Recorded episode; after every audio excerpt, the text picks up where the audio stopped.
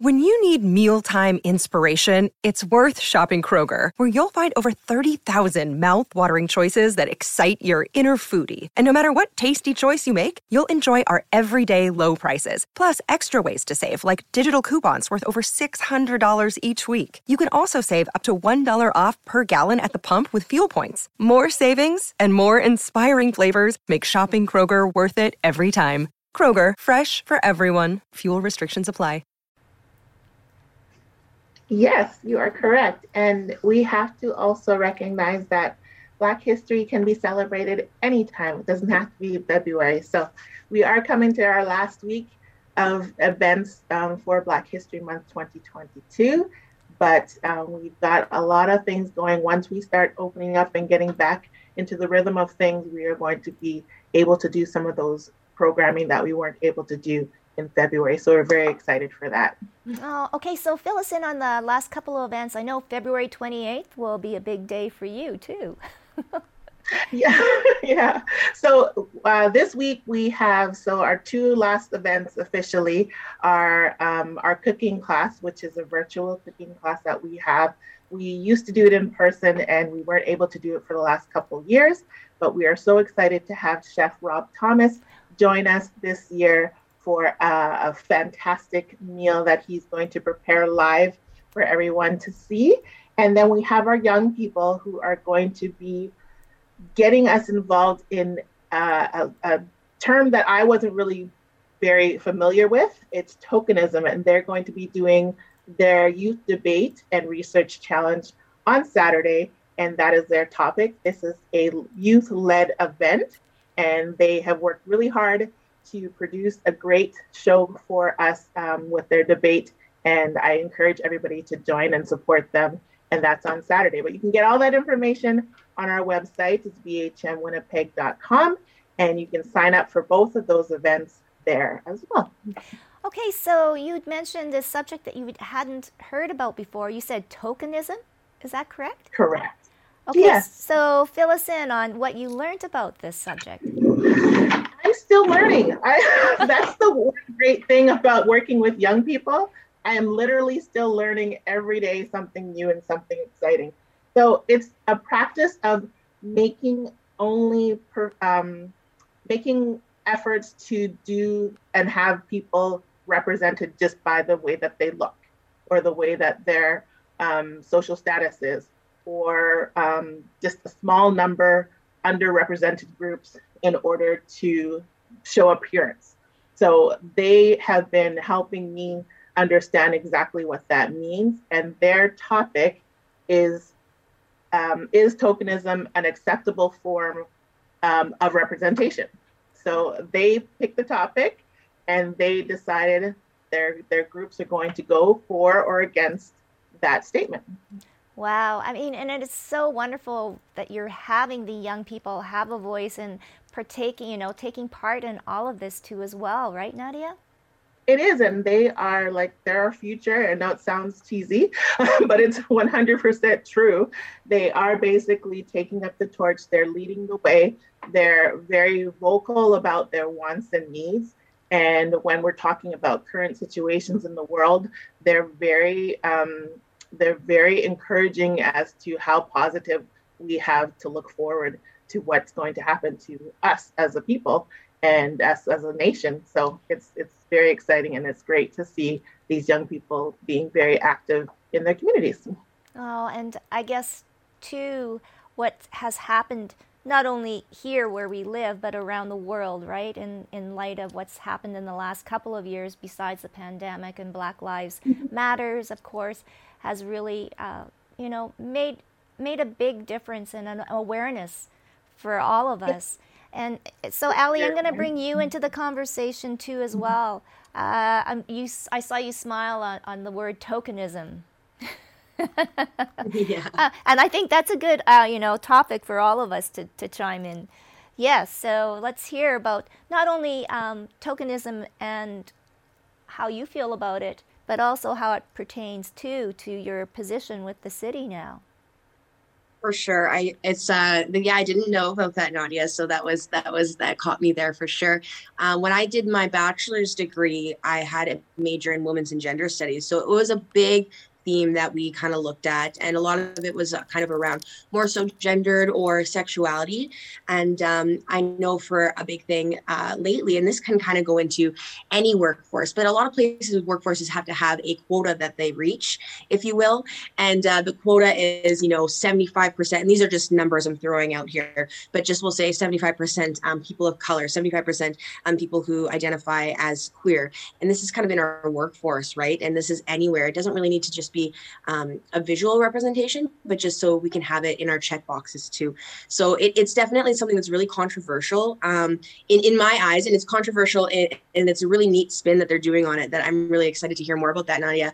But um, something that I know that the city has been working on it and that we've we've been really kind of wanting to focus on is making sure that people are able to self-identify and do click those boxes and check boxes off, but doing so with dignity, doing so so that they're not doing it to to meet that quota quota at the workplace to be to be the the per person of color that's at the front. And you know, I've worked in a few areas in the not-for-profit world before coming into municipal politics and i've seen it firsthand where we want to have a person of color working the front desk or we want to have you know a visibly uh, queer individual um, with their pride stuff everywhere working working at the front door or making something like that just so it's we're showing that representation. And it can be very toxic. It's very very toxic and it's it's um, a mainstream toxic that that i've uh, really really kind of tackled into these days. And so i'm really interested to hear more about how this works. But yeah the, the tokenism is is definitely something that happens in all areas of workforce politics not in in public administration too Oh, so let's continue on with this conversation. Rana, you've been nodding your head and going, uh huh, uh huh. So I'm sure you've got some uh, comments on, on this too as well. Yeah, um, you know, and again, Nadia, I'm, I, I really am looking forward to seeing the pros and the cons and how they actually debate some some positive aspects. And uh, you know, for me, you know, just personally, I do I can see where an argument can be made where there would be uh, where where someone may say, okay, well, it's an in, right? Like they would not have had this opportunity had it not be for blah blah blah blah blah. Um, but the issue with that argument um, is that it doesn't actually get to the root of the issue, and the root of the issue is are these systemic barriers that are presented in all of these organizations and institutions so someone would not have the equal opportunity for the same position had it not been for that checkbox. Um, and that's where the issue lies for me personally. Um, and the second thing about tokenism you know i've been a token um, very publicly i've been a token um, and it is toxic. It's damaging. Uh, it's emotionally and really spiritually damaging to the person who's being put up uh, at this pedestal, uh, um, on this pedestal to be the poster child of everything. From my instance let's just use an example for everything that is brown for everything that is you know you know a certain kind of muslim. Like there are things that they it doesn't you know i think the, the best way to describe it is perhaps that it's not sincere. It's not a sincere action. Um, what it is is uh you know we have to looks apart as if we're being inclusive. And so we're going to put together these um, very, very paper policies. Um, you know, in my opinion, the opposite of tokenism or the or the the benefit of something that wouldn't be tokenism is yes, having people of color, for instance, in these places of um, these positions for whatever they may be um, but when they get to those positions, are you actually hearing them? Are they sitting at those tables with a voice? Do they have uh, agency to actually speak their words and be heard? That's when it's, in my opinion, not tokenism anymore. That is a legitimate, I want to hear uh, your views and the lens through which you have lived this world. And I want to incorporate it in our company, in our politics, in our whatever else. So, very long winded, but I kind of hope you guys get what I'm kind of saying um, it's it's it's it's a very topical it's a very important issue it's a very deep issue but it's quite topical because tokenism is a result of uh, something much deeper that hasn't been resolved, and it's those systemic barriers. Okay, so what would be the pros? And I'm, you know, Linda, I, I'm, So yeah, Linda, you because you're a business coach and you're, you're you coach people, a, a lot of women, you know, entrepreneurs, and you know, how do what does my staff look like? Who do I employ? And as a entrepreneur, it can be quite daunting, I think. Right, Linda?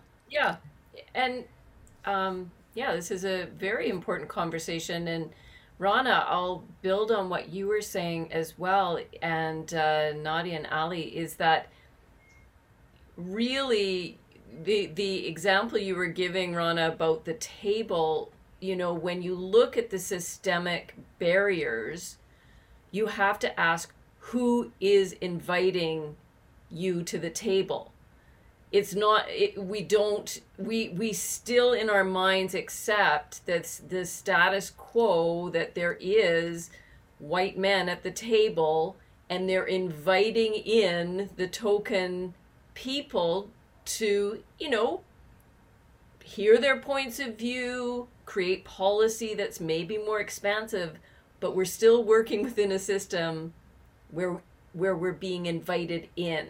We're not the decision makers. And that's um, ali you know you're in politics you know that's the the key point is to get more people to be the decision makers to have the power to be at the tops of the companies that are you know um, uh, i can't remember where i read this statistic but you know there there has been an increased effort to have a diverse workforce, but it's at the lower level. When you start to move up into management, it's still looking very white and very male. And that's where we're we're still looking at the barriers. So, yeah. So, yeah, like who wants to chime in on on on, yeah, on Linda? May, may, I? Yeah. Um, and just to build off what Linda said, and, and you know, Nadia, you're in healthcare uh, perhaps you know if you you you would most likely agree with this perhaps um, the fact that if we just take covid for example uh, a pandemic occurs it, you know it kind of it, it sweeps the entire world um, and there's numerous reports there are numerous research, studies done um, in uh, about the kind of intersectional, disproportionate effects of COVID on healthcare workers, healthcare workers who are nurses, and all those amazing uh, people who are at the front lines, but also the janitorial staff, also the cleaners, also all those other people who happen to be statistically based on facts and figures and research um, from very, you know, marginalized groups. Uh, and they were the ones who were kind of, you know, sitting there taking their brunt of, of a lot of that stuff, other than the, the doctors and the nurses and all those amazing people who we support um, unequivocally. So there's a lot of there's a lot of very important um, layers to these conversations, you know, uh, and it, it, we can't just kind of um, we can't just kind of you know we want to talk about it in this holistic way right? And we think that we, we we we do. We all want to just say okay well this is the sweeping generalization. This is going to fix everything. Um, but that's not going to be the solution. Um, and i think it's going to take a lot of um, women of color, uh, allies of women. You know, like I know Linda is very vocal about a lot of issues when it comes to, you know, you've sat on many panels with us, especially with Q Live. Um, you know, but we need to look at things from an intersectional perspective. You know, uh, sometimes it's not just color. Sometimes it's color, gender, and sexuality. Sometimes it's like there's a whole host of things. And uh, once we get to the actual crux of who is where and not be um, you know, tippy-toeing around what the actual scenario we are living in is, uh, that will be the only point where we can start to move forward. And you can look at city council for a perfect example of what not to do in politics. How many people of color are on in our city council? In our city council, two. Vivian. Two. Two. Right? Three. That's it.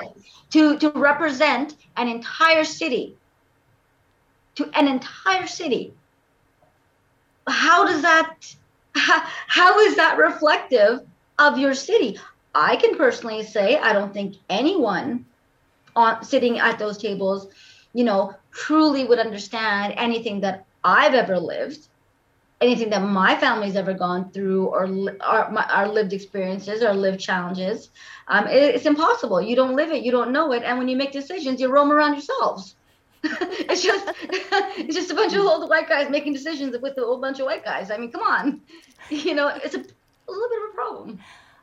So maybe to turn the table around just a little bit, I'm going to go back to Nadia. Um, kind of, if you look at it in the black community, um, we'd had a former police chief, Devon Clunis, who I loved the man. Uh, we have Audrey Gordon, who is, you know, our cabinet minister.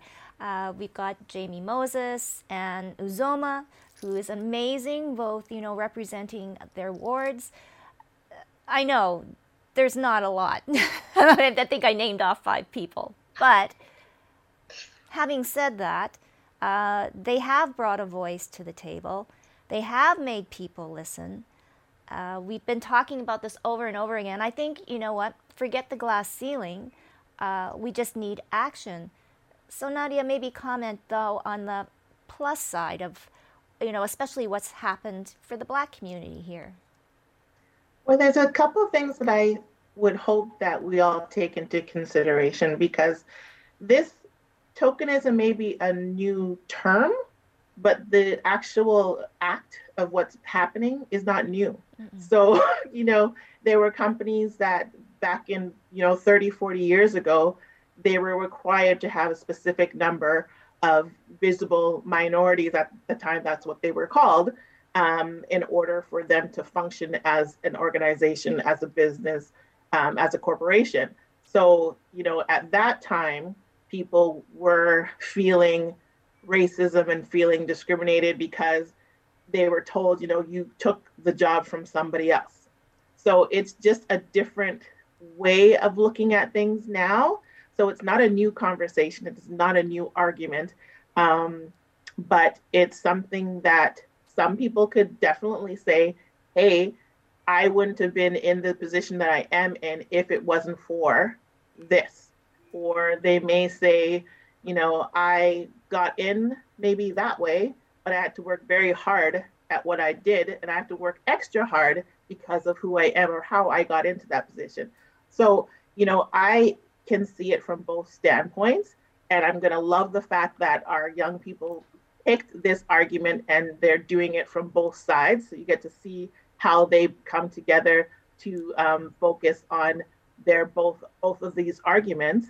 And for lack of a better um, lack of a better term, we have a long way to go. We we all know this. We all we're going to work hard to figure out how we can progress, but it's not going to happen tomorrow. So even though we have those five or six or ten people that you can you know count on both hands, um, we also have to take onus within ourselves and, and within our communities to say how many people are going for these positions and how many people are buying for them and not getting them, or are they just not there? So we can't have somebody representing ourselves if we are what we believe it's ourselves if they're not there to be to be picked. Um, I've had that conversation many times in many different realms and different um, different reasons. So either it's like for a job, or is it for a position, or is it for a company? Um, we have to look at those things too. And I've been put in the position where sometimes I don't agree with somebody that looks like me. So should I just vote for them, or you know, encourage them, or accept them just because they look like me? To me personally, I, I don't. I don't look at that, and that is not my main factor. So there's all different reasons and different aspects and different avenues that you can look at certain things. And we just have to come together to figure out what works best for us as human beings. Oh, very well put. And it kind of takes me now, it's a nice segue because we'll get everybody involved again. Uh, Nadia, Nadia, you also sit on another committee um, with Stuart Murray, and I've had Stuart Murray on the show too as well, and he's a big proponent for human rights. And human rights is a hot topic, I guess, so to speak, because everything connects back to human rights. And all of this, what we've been talking about, tokenism and you know racism and whatever, it goes back to the basics of what are our human rights. And uh, I'll come back to Nadia because I, I, I, want you to, to talk more about this other committee that you sit on and, and the hopes and dreams of what we can be. But Ali, I'm going to come back to you now um, with your involvement with the city, and you do sit on a committee for human rights, correct? Mm-hmm. Yeah, I'm actually the coordinator for the Human Rights Committee Council, so I'm very lucky. I get to work directly with Nadia, and she is actually the chair of one of our subcommittees, which is the Equity Diversity Subcommittee. So yeah, it's it's human rights is a, is a big buzzword right now, as I'm sure everybody knows. Um, I think right now more than ever is a really critical point for people to learn what their basic human rights are. I think that because it's become such a buzzword, it's it's um, uh, politicized. It's it's almost used sometimes in a marketing gimmick too, as well. And I think that people kind of lose sight of what their actual basic human rights are. And for me, more than ever this year, I've learned just that. I sat down and I said, well, I need to be able to sit down and, and take a look at the fundamentals because I think we get all kind of pushed away from that a little bit too much, especially within the pandemic for a little bit and the last couple years within the pandemic. So I think um, like right now people need to be having these discussions a discussion that we just had as well having the people at the top in the areas and linda said it as well people that, that are the decision makers. I've been having so many conversations lately um, surrounding how we can get you know people that we want to see making these decisions and it all comes down to having a really good understanding of what our basic human rights are. And i think that people don't um, and i think you find a lot more confidence. I found a lot more confidence in myself as an individual as an advocate as somebody who can speak when I had a really good grasp of what basic human rights are. They're not some big kind of thing out in the sky that we can reach out and grasp for if we're in a hot situation or if we're in a sticky situation, but they are something that we we can we can put our path on and there's something that we can we can truly work with we can work with each other's human rights and then we can find areas of the gaps too that we're missing and and how we can better our human rights how we can highlight that in rich areas that that really have really highlight our human rights, like the Human Rights Committee of Council, right? So the conversation around human rights is big, but I kind of want to see it on a smaller scale and having those really um, those tight knit com- those community conversations about human rights. Okay, so this might be a dumb question. So, what are our basic human rights, or is that just a long, long question? Of Ali, you know, the way that the way that I answer it is. Yeah I look at human rights, and, and when people ask me a question like that, it's a definitely a long answer, we're not going to get it tonight.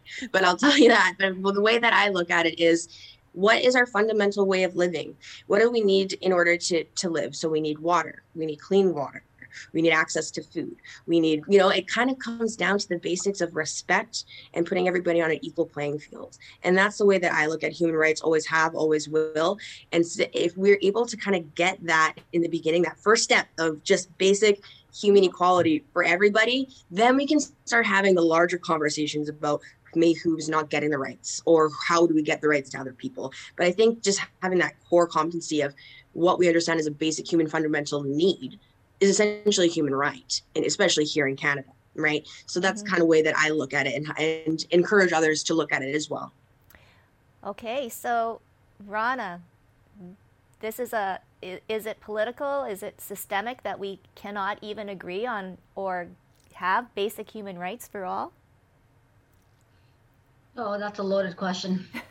um, Uh, so yeah, I think it is political. I think it's been political in all of Canadian history that um, you know rules for one group, basic human rights, dignity, respect for for one group of people doesn't actually apply to a whole different group of people because if it did, uh, you wouldn't have you know people up north, any indigenous community in this country that would be fighting for clean water uh, fighting to keep their children, fighting to uh, have you know affordable food up north, fighting for basic health care. Um, the list goes on and on and on. So, you know, when you're talking to me and just from a legal perspective about human rights, um, it's hard to not just based in law, if we were just going to apply basic basic rule of law, rule of law, uh, for what all Canadians are supposed to have for human rights, we we we failed. We've already failed at that. Mm-hmm. Um, you know, as a, as a country, we, we, we, it's just not there. So that's the one aspect of it. But I just want, but that's a much larger conversation for uh, you know, and probably one of the ones that people should think about. Um, when we're talking about human rights first and foremost do human rights apply to everyone or, or that just a right when yours is being taken away and I'll use vaccinated versus unvaccinated as an example right now.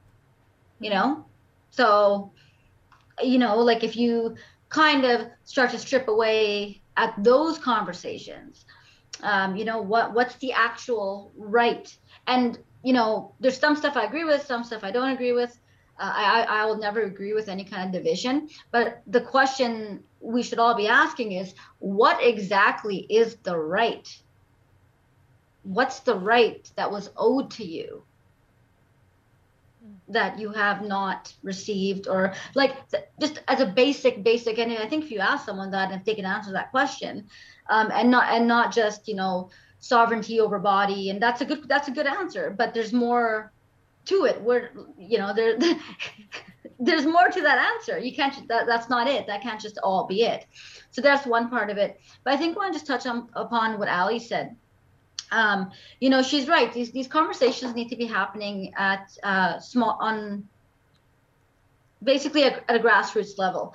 Um, and I, I, really don't like the term grassroots, but we'll use it for the purpose of this conversation. Uh, at a grassroots level, people really trying to understand and starting to understand. And you know that that's in employment, that's in healthcare, that's in every aspect of what you do. Uh, are you being treated with dignity and respect? You know, and if not, um, what are your options? And, you know, Canada does have a Human Rights Act. You know, the province has a Human Rights Act. There are places where you can go uh, that have very enumerated uh, list of things about what is, you know, a violation, what's discrimination, uh, what would be something that is that appears to contravene your human right. So if you if you could if people could just even know at the very basic you know that we have legislation we have laws we have these acts in place uh, quick perusal of it would give you a lot of ideas of what you what, what you have what options you have available to you. Um, and i'll leave it at that. There's a lot of people right now in, in in the employment law field right? And you know i practice employment law not predominantly but it's, it's quite a part of my practice right now. Uh, and, you know, it's a big question that's being asked right now, you know, and a lot to do with vaccination, a lot to do with people, um, you know, not being vaccinated, being terminated, being put on suspension, being put on leave. Like there's a whole host of conversations that are happening around that. Um, and post COVID, post COVID, like the next few months and years as to come, um, we're going to probably see some really necessary review of what we have defined as human rights. And I will leave it at that. That was a lot of words. well, and it does make me want to go and research that and know even what my basic human rights are. Uh, Linda, okay, I, my my question was kind of so sometimes do we use human rights as a crux to hide behind? I'm not too sure, but now um, how do we even explain it to our to our kids and uh, and and for that generation, right? Human rights is so important. Human rights are at the forefront for our young kids growing up. Right, Linda? Absolutely. And, you know, it makes me, um, when I, I was listening to everyone speaking about human rights, it really brings home what we were talking about earlier about the decision makers because I'm a coach and I work with business owners and mostly women, and I spend a lot of time building confidence, um, a lot of time helping people step into a bigger life, um, make d- bolder decisions, um, choose paths that are risky, challenging. um, really put themselves out there, allow themselves to um, live in the face of judgment and criticism and still be okay, still, you know, be thriving in the face of that. And so this conversation about human rights and representation makes me think, and we had this conversation last year about the need to have more people, as Nadi was saying, uh, going up for office, t- eh, taking on the challenge of running, taking on the challenge of of pushing for um, being, you know, Rana in the in the legal field, being a judge, being, uh, you know, people who are up there. And I know from talking to, you know, different politicians and uh, different women in power, their reluctance to take on those roles because of the fear of the backlash, fear of the uh, very, and it's not just a made up fear, it's a very real fear, as you know, um, of what is going to potentially come your way when you put yourself out there. And so that that's just what i was thinking about when we are talking about human rights. We need people obviously to be uh, champions for human rights for fighting for justice um, and we need uh, to answer your question uh, to have the youth going into the legal profession going into business having their eye on the you know the big game so that they can um, they can choose those fields. Even though it's hard they can choose those fields. And i have two daughters and i'm you know i'm always encouraging them to take chances you know get uncomfortable um, and that's what i do, work with my clients too. You know it's not just about trying to be comfortable it's you know it's it's putting yourself and leaning into that discomfort oh, to play wow. a bigger game. Yes.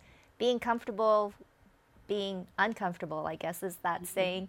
So nadia uh, let's just in closing talk about i guess the future and the hope. And this brings me to the city of human rights uh, for education i believe that's it core i may have had that a little bit wrong but stuart murray is spearheading that, and you also sit on that committee too as well. And I guess the biggest the biggest goal is to create Winnipeg to become the Geneva of human rights and education. And that would be nice. It really it really would. um, I think the the ladies here all have said and and everything that they've made points to the same conclusion is that we want us to be uh, a staple in change. So we want to make it somewhere where it has to start somewhere. Mm-hmm. And by having conversations and by talking about the issues and the problems, um, we we bring them to the surface, but then we have to kind of dissect it and come up with solutions. So that's why we have, you know, your show and we have conversations and divisions and all of these committees and we're just we're talking a lot more. So if anything this the big c has brought on uh, an open forum for people to talk and and we have more time and more opportunities and more people to have these conversations with. So those are positives. Um, but I, when i think of human rights the biggest thing that i think of is safety you know the right to be able to be who you are to speak and to live and to to walk down the street and and not feel in any sort of way afraid or you know marginalized or singled out or your safety is the number one thing because we all need to live together. So um, like everybody else said i encourage people to look up, up the the human rights act so that you know um, if you're not a big reader, go to the museum. It's right there on the board. it's, it's, pretty pretty big. You can't miss it. So um, and and just have those conversations. It's it's super important. Um, but we we have to start somewhere, and we have some brilliant minds in this city and some brilliant minds that are at tables and to do take those chances and and do feel like you know what, even though I might get knocked down, I might not get what I want, or I might not feel like I'm heard, you still say it. You know, one of our themes this year is look, listen, share, and act. And that's a call to, to action to say, hey, you know what, we can sit back and complain all we want, but that's not going to change anything. So we need to do something in order for us to change. And the more that we do, the more changes that come about. Oh, so beautiful. Uh, Nadia, quickly, where can people go so uh, maybe they can listen or uh, see the debate on tokenism and the other event for Black History Month? So if you go, all the information for Black History Month is on our website, bhmwinnipeg.com. We also have our Facebook group, Black History Month Winnipeg, and we have a YouTube channel, Black History uh, Manitoba. So those, um, again, it's on Saturday. You can sign up through Zoom and we'll have the registration there. And it's just, it's this debate is one of those, it's for um, an educational purpose. There's no winners or losers.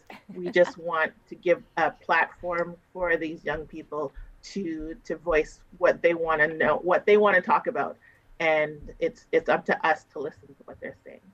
Oh, beautiful. Well, thank you so, so much, Nadia. Uh, let's keep the conversation open. I think there's uh, way more to be discussed on, you know, on this topic of human rights. Ali, quickly too, if people want to connect with your committee, how can they reach out? Fantastic question. They can just email me directly or they can go on the City of Winnipeg, type in Human Rights Committee of Council. It'll direct you to either myself or a city clerk.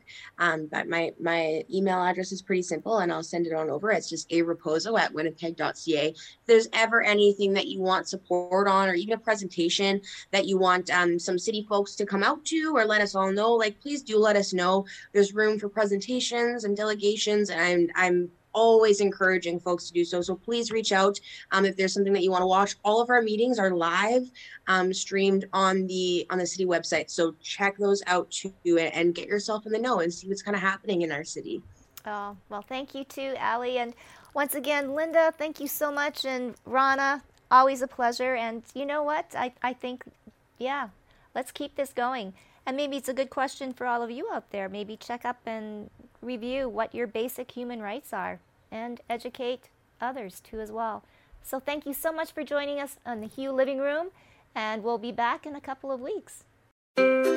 What happens when we play outside? We become healthier, both mentally and physically. We become more creative and more focused. We connect with nature, each other, and ourselves. Let's Take This Outside, a new podcast hosted by me, Marianne Iveson, an aspiring outdoor athlete and nature lover. I speak to athletes, outdoor professionals, and scientists about their connection to nature, how it affects their performance, and everyday life. Let's Take This Outside, available on Apple Podcasts, Spotify, and Google Podcasts, and at letstakethisoutside.ca. I'm Jeff Woods, and I'm shining a light on music and the rock stars who make it. He just was one of those people, he, he stood out. He was a magic guy. He really was a magic guy. All, we all have faults. He had the same amount of faults as we all had. This was before Led Zeppelin. Robert was full on. I mean, he was Led Zeppelin without the band behind him. He had the hair, the jeans, the whole thing, you know, and he was amazing. The Records and Rockstars podcast, heard around the world and yours to hear wherever you get podcasts. All the episodes from JeffWoodsRadio.com. Another Sound Off Media Company podcast.